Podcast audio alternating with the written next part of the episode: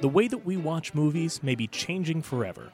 That was the thought in 1988 when Ted Turner announced he would colorize Citizen Kane. There was an uproar, with greats like Jimmy Stewart and John Huston speaking out against the process. When I heard about this, I just couldn't uh, imagine why they would do this. I think it's a desecration.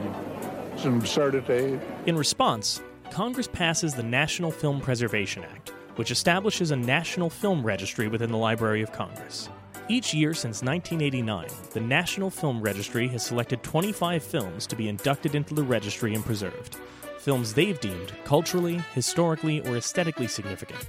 I'm Mike Natale, and on our new show, my co host Tom Lorenzo and I are going through the films of the National Film Registry induction year by induction year, starting with the inaugural 25, to see what these classic films can teach us today.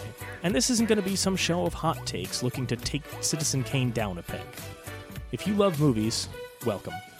And if you've ever watched a supposed classic and wondered what all the fuss was about, hopefully these conversations can help you figure it out. I can tell you for sure they've helped me. So, what can you expect on the show? Well, each new episode starts with our producer, Kyle Lampar, asking a simple question to set the tone. What is your favorite movie standoff? Favorite movie dance scene? What's the worst job you've ever had? Then we'll be joined by a guest to offer their unique perspectives to get to the heart of not if, but why these films matter. What does a real Hollywood screenwriter think Sunset Boulevard gets right about Hollywood? This town doesn't run on money, it runs on relevance.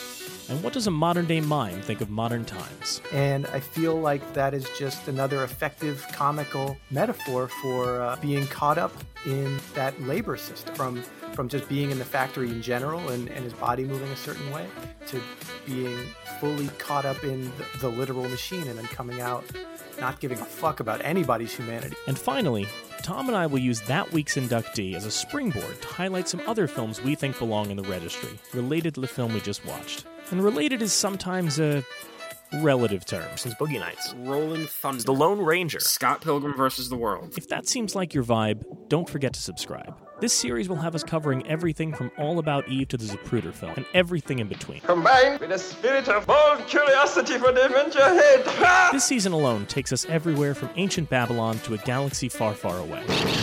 We're going to try and tackle every film in the registry. Sometimes a few that may not have a shot at getting in. Oh, Hook is a war crime. Why are you watching This is- Lake Placid? This is what happens when you're gifted five hundred dollars of booze and you can't leave your house. You can listen to the show, well, wherever you're listening to this, or wherever you get your podcasts. We'll have new episodes every week starting this October. We're excited to have folks join us on this journey, and if you're not one of them, well, you're missing out.